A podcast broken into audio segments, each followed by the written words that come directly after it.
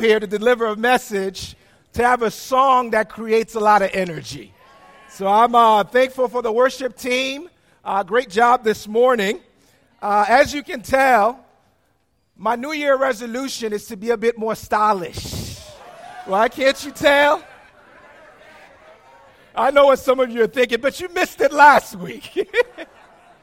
but uh, actually, this is my, you know, shameless plug for our 2019 Texas Regional Conference theme, Ignite. Okay? And uh, of course, the conference is right here in Dallas. And uh, we'll have disciples from Dallas, uh, from Louisiana, Oklahoma, and folks from other places joining with us for a great conference. Uh, so let's definitely be gearing up. You know, if it means wearing a shirt that says Ignite, do that. Uh, maybe it's just a matter of thinking through the logistics so that way you are there. But let's definitely be doing that. And of course, Ignite is not only the theme of our conference, but it's also the mindset of the, the members of the Dallas church this year. Right? We're, we're looking to really, and particularly this region, we're looking to really ignite the characteristics of Jesus in our lives. Uh, as many of you know, that uh, you know what we're embarked on this year, what we're involved in is a you know recommitting ourselves to walking as Jesus walked. And what I keep saying about that theme is that you can't go wrong with that. You know, if your goal is to keep in step with God's Spirit, you will do that if you're striving to walk as Jesus walked. And now that's what we get to focus on here in the region. And I, am excited. It's been great just reading this book as uh, our sister Raina shared about. Uh, but also, you know, just the other things that are happening in the region here uh, to help us to be more like Jesus and walk like him. And I'll share a little bit here today uh, as I get through the message. Uh, but it is uh, just a privilege to be up here. Uh, it seems like it's been a while. So hopefully, it's true what they say. You know, it's like riding a bike. Once you've done it, you never forget. Uh, so uh, let's really get right into it this morning. And you know, the, the, the title of the sermon is Savior and, and if you notice the capital there, Savior and Lord. And we'll get a chance here to connect with who is Jesus to you? That's the question I want to throw out there. You know, who is Jesus to you? What position does he hold in your life this morning? You know, we have to get that on straight first of all. If we're going to be successful in our recommit, commitment to walk as, as he walked, First, you got to answer the question who is he to you? I know you're probably, if you're married, you're looking uh, to your spouse who's sitting probably on your right or your left, well, either way here. Uh, you're thinking, I know who that person is to me. That's it, you know, that's my wife or that's my husband. But who is Jesus to you? I want you to consider this for a moment. You know, the more familiar we become with a person, the more disillusioned we become. You know, because at first glance, we see perfection, don't we? But after a closer look, we begin to see all the chinks in the armor. Don't look at your spouse as I'm reading this. I'm just trying to help you this morning. You know, no matter which hero you pick to study or emulate, this is true about them. I mean, it can be Alexander the Great.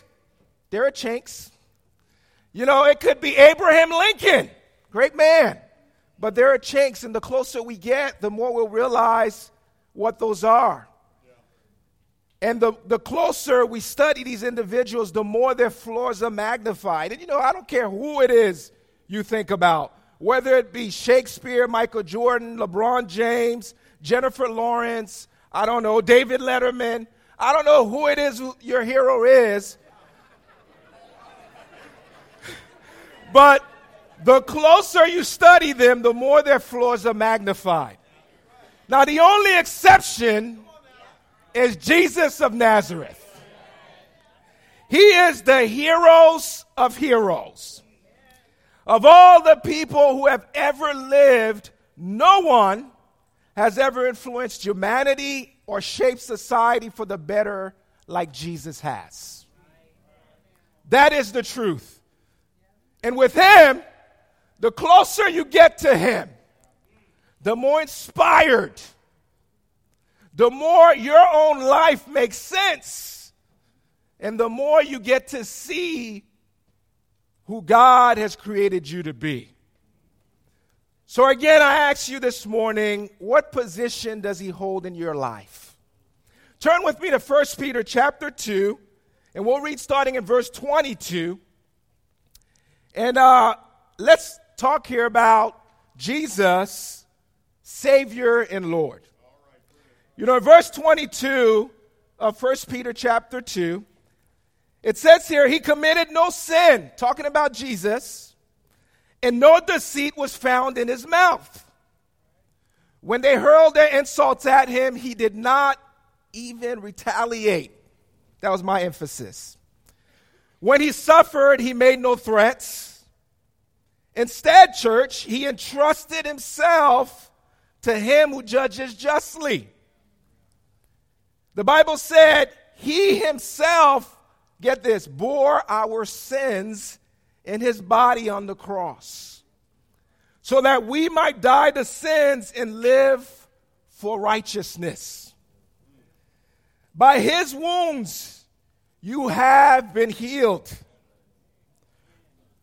For you, me, we were like sheep going astray. But now you have returned to the shepherd and overseer of your soul. Amen. Amen. You know, Jesus lived 30 plus years on this earth. And we understand as we read the Bible that during that entire time, he's never committed one sin. And this is even more impressive when you understand that he was, com- he was tempted in every way as you and I are. Because that's what makes it impressive to me. You know, he was 100% human, 100% God. So, because he was 100% human, he was tempted like you and I are. You know, you think about what are your temptations? Jesus encountered those same exact temptations. Yet, he did not give into one of them at any point in his time on earth. And it's because of this he was able to take on our sins. I mean, as much as I love my wife, I just could not do it. I couldn't take her sins. I'm a sinner myself. That's the way it works. None of us could have done what Jesus did. You know, he rescued us from our own mess. Because the truth is, you know what the Bible says in Proverbs chapter 4, verse 19? It says, The way of the sinful is like darkness.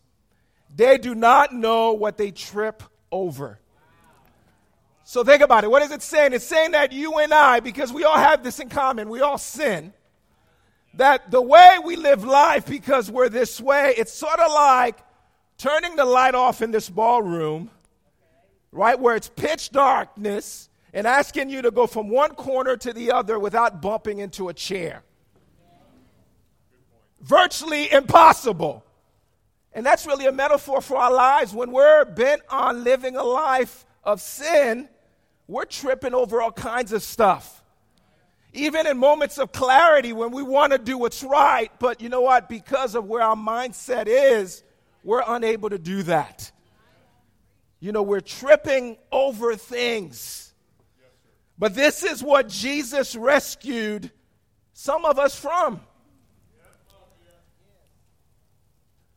The Bible says that through his wounds, meaning his willingness to suffer on the cross and go through the hardship that he did, we can find healing. It's available to all of us, but only those of us who will decide to follow Jesus. So, my point here is that Jesus is definitely worthy of the title Savior. Right, isn't he? I mean, he certainly paid the price. And he certainly considered you and I in our situation and had the heart to come and rescue us. So he's definitely a savior. But let's read that passage in 1 Peter chapter 2 again. This time we're going to read it a verse earlier. And the truth is, this message about Jesus being a loving person and Him desiring to save us, that's never really a hard message to swallow. We all want that. You know, we want the Savior. But let's read uh, 1 Peter chapter 2, starting in verse 21. Look what it says. And again, this is just one verse earlier. It says, To this you were called because Christ suffered for you, leaving you an example that you should follow in his steps.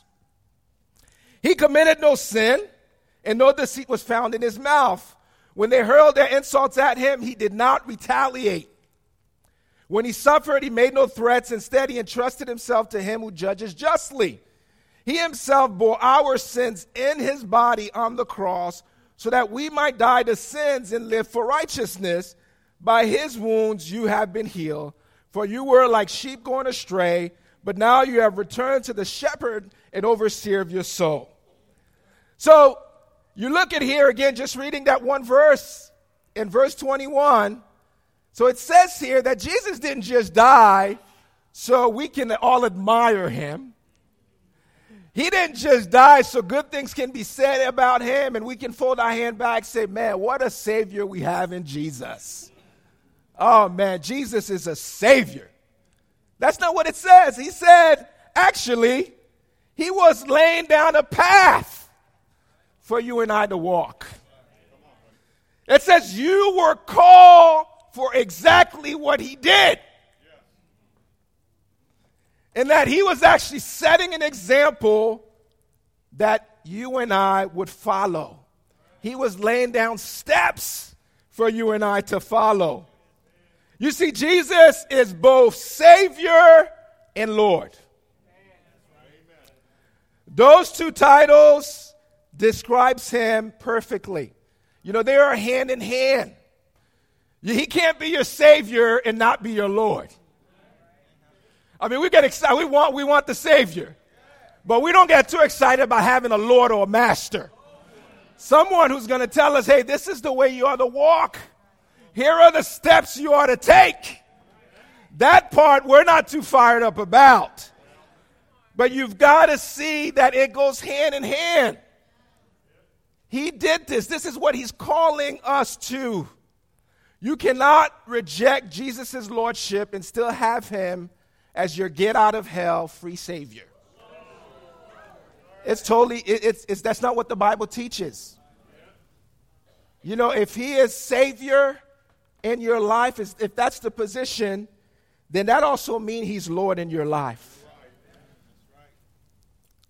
So I know what you're thinking, right? Some of you may be thinking, well, why don't I feel rescued in my situation then? Well, maybe it's because you like the idea of him being your Savior, but he isn't your Lord. Right? Maybe this is why we're continuing to be stuck where we're at. You know, you're not committed to his way of life. You're not following the footsteps of Christ. You know, or maybe we're thinking, hey, listen, I, I don't know what's up. I pray, I come to church. You know, I've, I've even made the effort to sit in a Bible st- uh, study that I was invited to. But what is, what's up? Why, why does my life remain as it does? And I keep bumping into these situations. Or maybe not just bumping into the situations, but you know what? I don't know what to do in these situations. Maybe you're not walking as he walked. Maybe that's the reason. He died so we can be saved and have a path to follow. But we have to walk as he did. Church, friends, Jesus, yes, he's a savior. We can't read about the cross and not be inspired by that. But as we can clearly see that what he was doing is really calling us to follow him. That's part of it. The way of the cross is what we are called to follow. That's the life. you know, reading this book was just great. The book, The Cross of the Savior. You know, as we were, as I know for me, learning all these deeper insights about the cross and seeing people just like me and the attitudes they had around the cross. You know, you read about things like Jesus dealing with self pity. I was like, oh man, that's me. You know, you go through something and you just want to, man, it's just, you know, woe is me. Why am I going through this? But here's Jesus nailed to a cross, but yeah, he's telling people, look, don't cry for me. You know, you see things like being able to forgive when it's when you're you know you're hurt. People are hurting you. Sometimes we justify our lack of desire, unwillingness to forgive because you know what? Like, hey, they hurt me. But we look through the cross. Here's Jesus saying, Father, forgive them, for they know not what they do. You know, all these great insights you pick up on, and you're like, wow, Jesus is awesome. But then it's like, what he's saying is, walk that way. Great, glad you think I'm awesome because I don't think he says that, but he has the right to say, because I am. I am awesome. Jesus is. But what he's really wanting you and I to do is follow his example. Do as he did, walk as he walked. So, how, how do we walk this way of the cross? How do we follow Jesus in the way he intends for us to hear? And we'll, we'll look at here another passage of Scripture and really focus in on two practicals I think really will help us to not only live as Jesus being our Savior, where we have appreciation for His love, but also how to follow our Master and Lord. How do we do that? And if you would, please turn to Hebrews chapter 12, and we'll start reading from verse 1.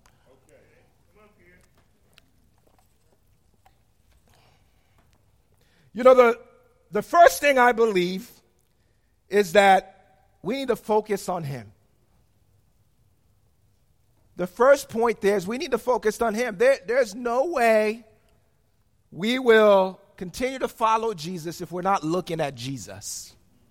If you're not focused on who He is, man, you, you have a very slim chance of persevering, of continuing to follow Him with a full heart. You will lose heart if you're not focused on Jesus. You know, in verse 1 of chapter 12 in the book of Hebrews here, this is what it says.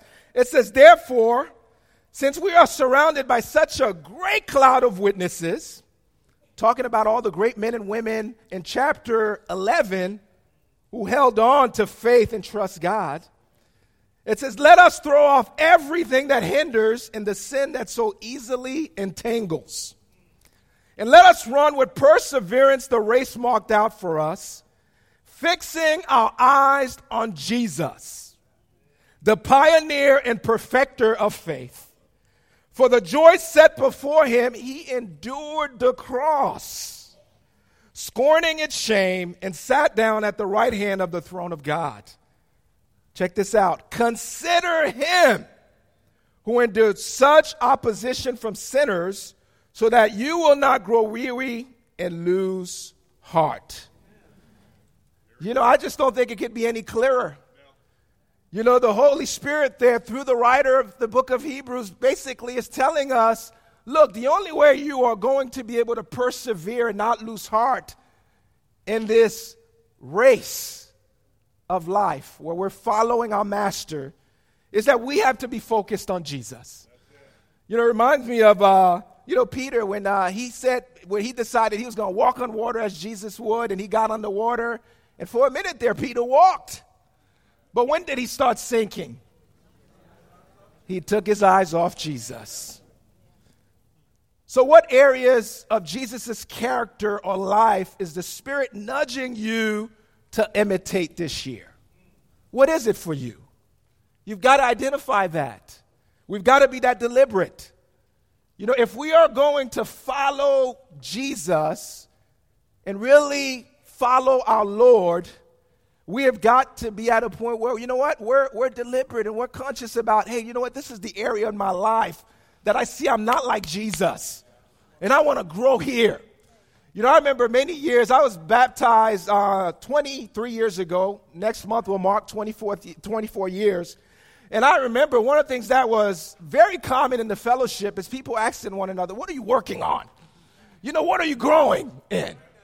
And you know, the, the truth is, we can, we can get carried away with that as we can with anything, where we're making it more humanistic than it is really trusting God.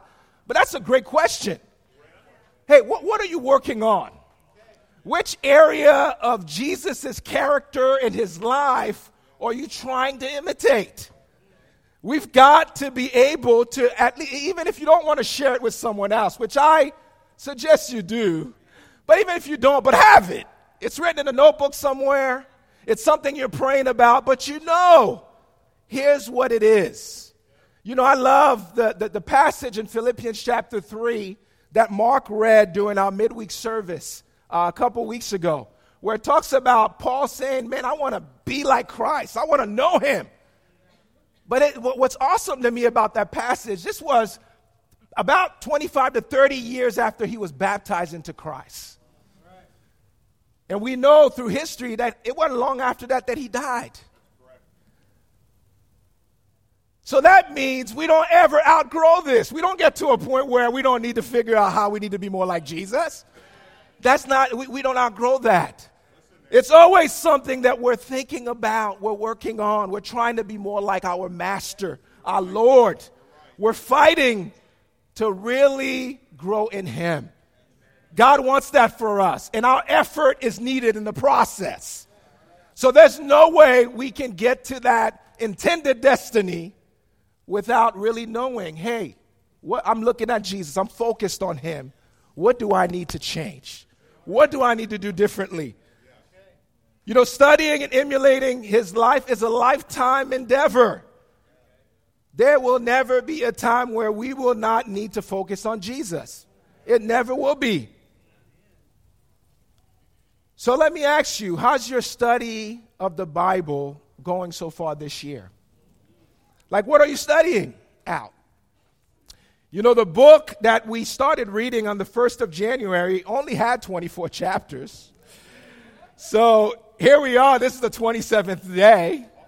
So if you were, you know, you're a great disciple and you, you started reading the book on the right day. So, I mean, you ended three days ago, right? Three or four days ago. So what did you pick up? What are you reading in the Bible? And, you know, and I'm not saying that to, to well, yeah, part of it I want to convict you. But it's not, it's not the only reason. I'm just trying to get our minds, stimulate our thinking, right? Where we're at a point where, like, we got to be studying out God's Word. You know, perhaps what you want to do is you want to read through one of the four Gospels. That's what I started doing. You know, the, the Gospel of Mark is one of my favorite ones. I mean, so much action. Mark didn't even bother to do the uh, birth of Jesus, he just wanted to get to the point where Jesus on the cross. I love it. So that's what I started reading. Maybe it's not Mark for you, maybe it's Matthew, but going through it, maybe where you, at least this year, you can read through all of the Gospels. And you can be focused on Jesus because, you know, the Gospels focused on Him. And maybe that's not your thing. Maybe you want to find a good book that fleshes out the character and the life of Jesus. You know, maybe it's a book that, uh, you know, compiles biblical information with extra biblical information that really helps you to see Jesus in a clearer way. Maybe that's what you want to do. But whatever you choose to do, let me encourage you to focus on Jesus. Because truth of the matter is, God created yours and my brain that way, where our brain will help us move towards what we focused on. That's the way it works. You know, uh, there is um, there is a a term that I guess scientists have used to describe just a bundle of nerves that are right at the stem of our brain. And the, the, the term they use is reticular activating system. I know Mike Messina may know that word. No, that term. No, okay, he's shaking his head no. But the reticular activating system, as I said, is just a bundle of nerves at the, the brain stem. And what that does is it, uh, that helps us filter out unnecessary information so that the important stuff can get through. Right? And so that's sort of like why you can be you can be in a crowd, right? And you're tuning out everything else out. But the minute someone says your name, you hear it. Or another way to explain this, it's sort of like for, for, for me, I'm a, you know, English is my second language, okay? Um, so there are words that I learned for the first time that's been around since the, the English language was put together, but I will have heard it for the first time as an adult. And then I hear it, then I go to a dictionary, I open it up, learn the meaning, and then for whatever reason, after focusing on that word, I go out into the world, it's like everybody's choosing to use it. That's what your RAS does. It helps you to focus, or actually, what you focus on, it, it, it creates a filter. It helps you to go into the world and really move towards what you're focusing on. So if I'm focused on Jesus and I go out in the world, here's what's going to happen. And let's say, for example, I want to be more patient like Jesus this year.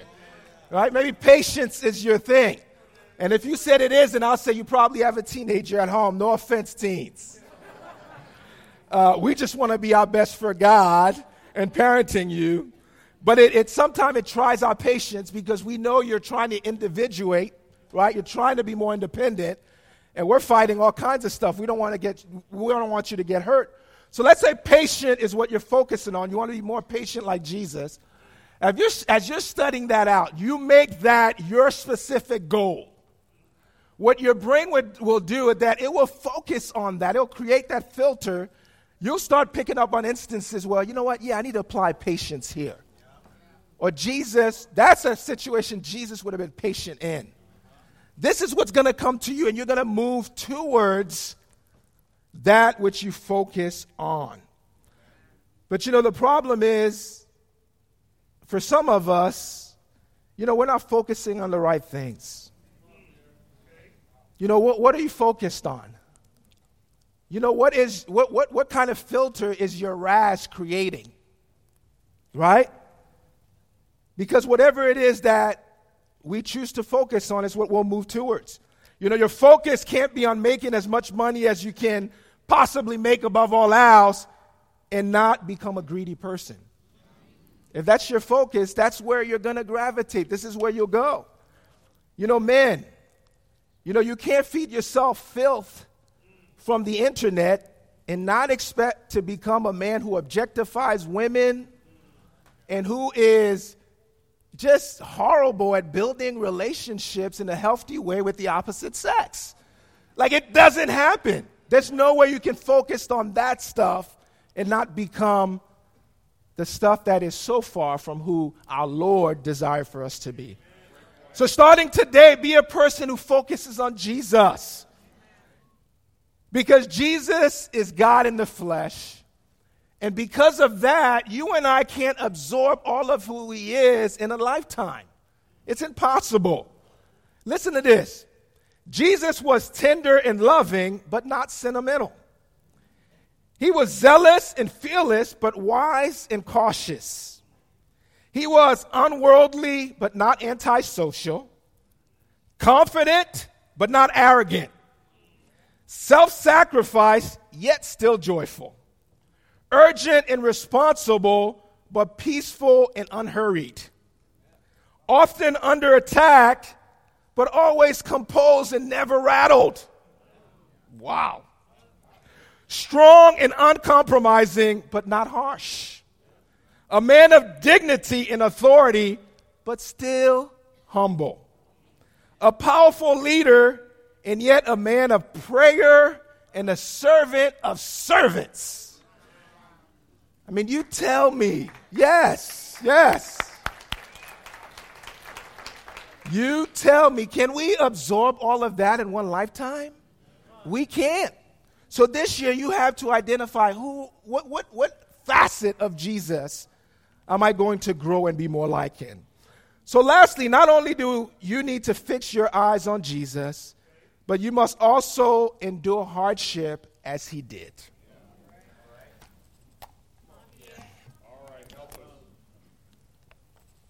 You know, I don't know if you'll drop the 15 pounds that you're aiming for this year. I don't know if you will.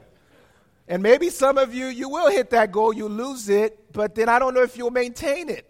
So, like, you know, and I'm throwing myself under the bus here. I lost 20 pounds last year, but I didn't maintain it.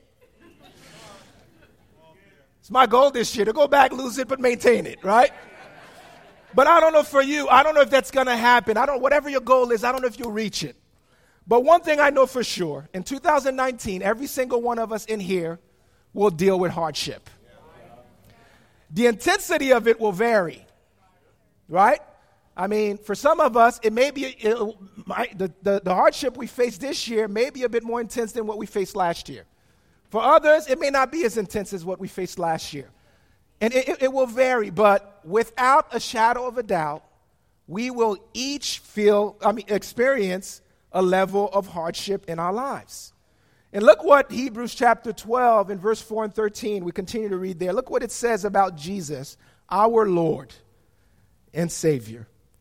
In your struggle against sin, you have not yet, yet resisted to the point of shedding your blood. And have you completely forgotten his word of encouragement that addresses you as father, a father addresses his son?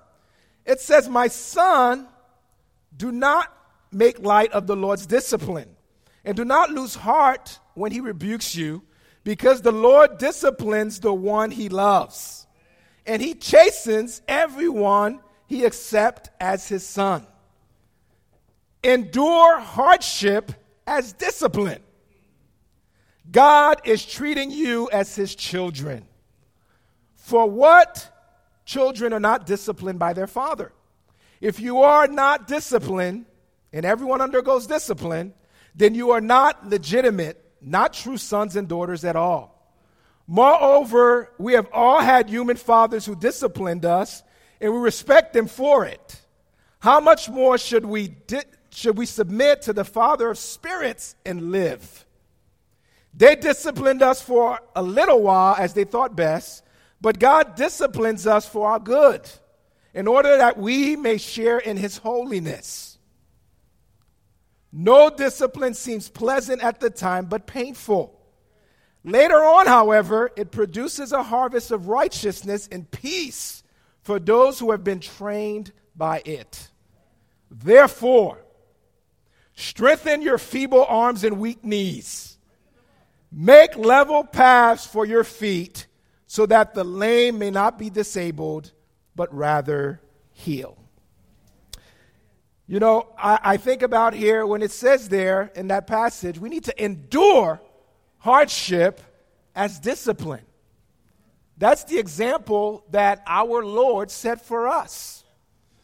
Is to really trust God and know that He's doing or, or He's going to do something bigger and better with, with this situation we're going through. Uh, you know, as I was uh, putting the sermon together, you know, my mind went to our brother Derek Sherrod. Um, you know, I, I, a couple days ago, we learned that Derek's brother was killed in a car accident. And, you know, Shar and I, as we were sitting there reading the text, and the, the, immediately my heart went to the fact that it wasn't even long ago that he lost his father. Um, and when I spoke with Derek on the phone, you know, he said, Bro, you know, I'm doing okay right now, but please pray for my mom. Because obviously she's still mourning the loss of her husband and then now dealing with the loss of her son. And that, that's the way hardship works, doesn't it? You don't really get a warning, it just kind of happens, it comes. And there's really no words we can say in those moments to take the pain away. That's how I felt. I'm like, I, I didn't know what to say. But you know what? You don't need to be 43 years old like I am. I'm sure even the teens in here can, can attest to this that, you know, life is not a bed of roses, it's not cakewalk. Jesus didn't have it easy, but there's a way in which he dealt with hardship where he trusted God nonetheless. Hardship, but you know, hardship don't only come in the form of tragic situations. We also experience hardship when we're fighting the will of God in our lives. You know, we start struggling. It is because, you know what, we're, we're having a tough time We're going the way that God is calling us to go, not wanting to do what we know God wants us to do. That happens. You know, la- last Wednesday, and I, I, guarantee you this, this situation I'm going to describe may, may show up for you in 2019. Last Wednesday, you know, after uh, a weekend and the first couple of days of the week being filled with some great times of learning with the rest of the Texas, Louisiana, and Oklahoma leaders, I mean, I was wiped out. You know, it's like a good stuff we learned there. And I was like very glad we did, but wiped out. And then, uh, and, uh, in addition to that, it was my birthday, uh, my uh, daughter's birthday. She turned 13. Big deal in our family. And that Wednesday was her birthday. You know, she went to school, and we were planning to throw a party for her that following Saturday, which was yesterday. But you know, Saturday on Wednesday, we had the men had our sector midweeks, that we were attending. And so in the South, I was getting ready to go to our midweek. And then Char was trying to get us to do a little something for Danielle, you know, that evening. And I, you know, I'm like, I'm torn, I'm, I'm tired. I'm, I'm like, man, I wish I didn't have to go to service today. And I, am the one planning the thing, you know what I'm saying? if that's me, I wonder how many other brothers were like, man, I wonder but, and, and, you know, maybe that wasn't what happened to you on Wednesday, but it, it may come in 2019. But you know, those are the moments where you've got to think about Jesus is Lord. Because I went that Wednesday not because Pierre wanted, but because Jesus is Lord. That's what he's calling me to do. Nurture my spirit, be with my brothers, and encourage one another. And you know how it goes, right? After the time, you're like, oh, this was great. I, you know, I'm glad I went. But truth of the matter is, there will be time where what you're wanting to do goes against what God is calling you to do.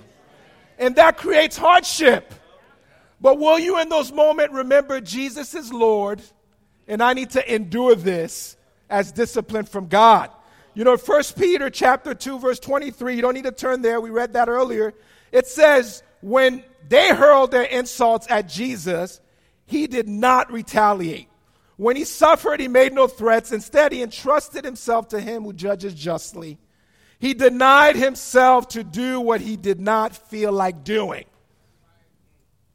Will I follow Jesus' example and endure these hard situations because he says so? So, this is how we are going to continue to follow Jesus. Certainly, we have to be focused on him, and we have to endure hardship as he did. And none of us are exempt from that.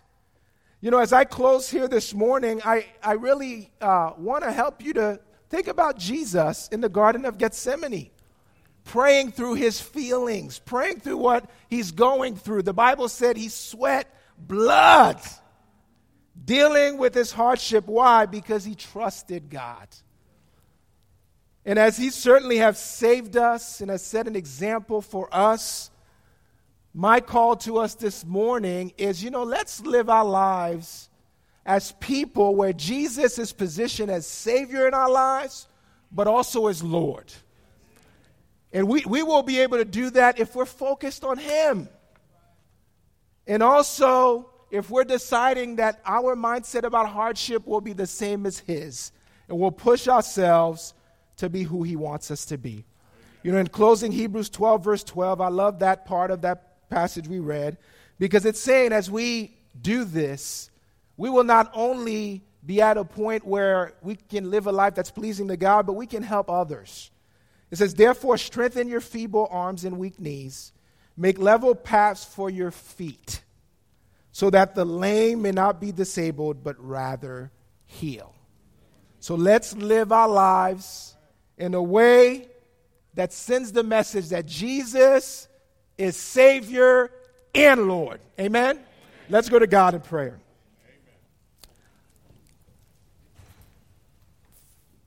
Father, we uh, love you so much and are so thankful for your love for us. Uh, thank you for not only knowing that we needed to be rescued from our mess, but knowing that uh, we needed clear direction on how to live our lives. Uh, we know that you are a loving and thoughtful master and Lord. And we want to live a life where we're totally committed to following you.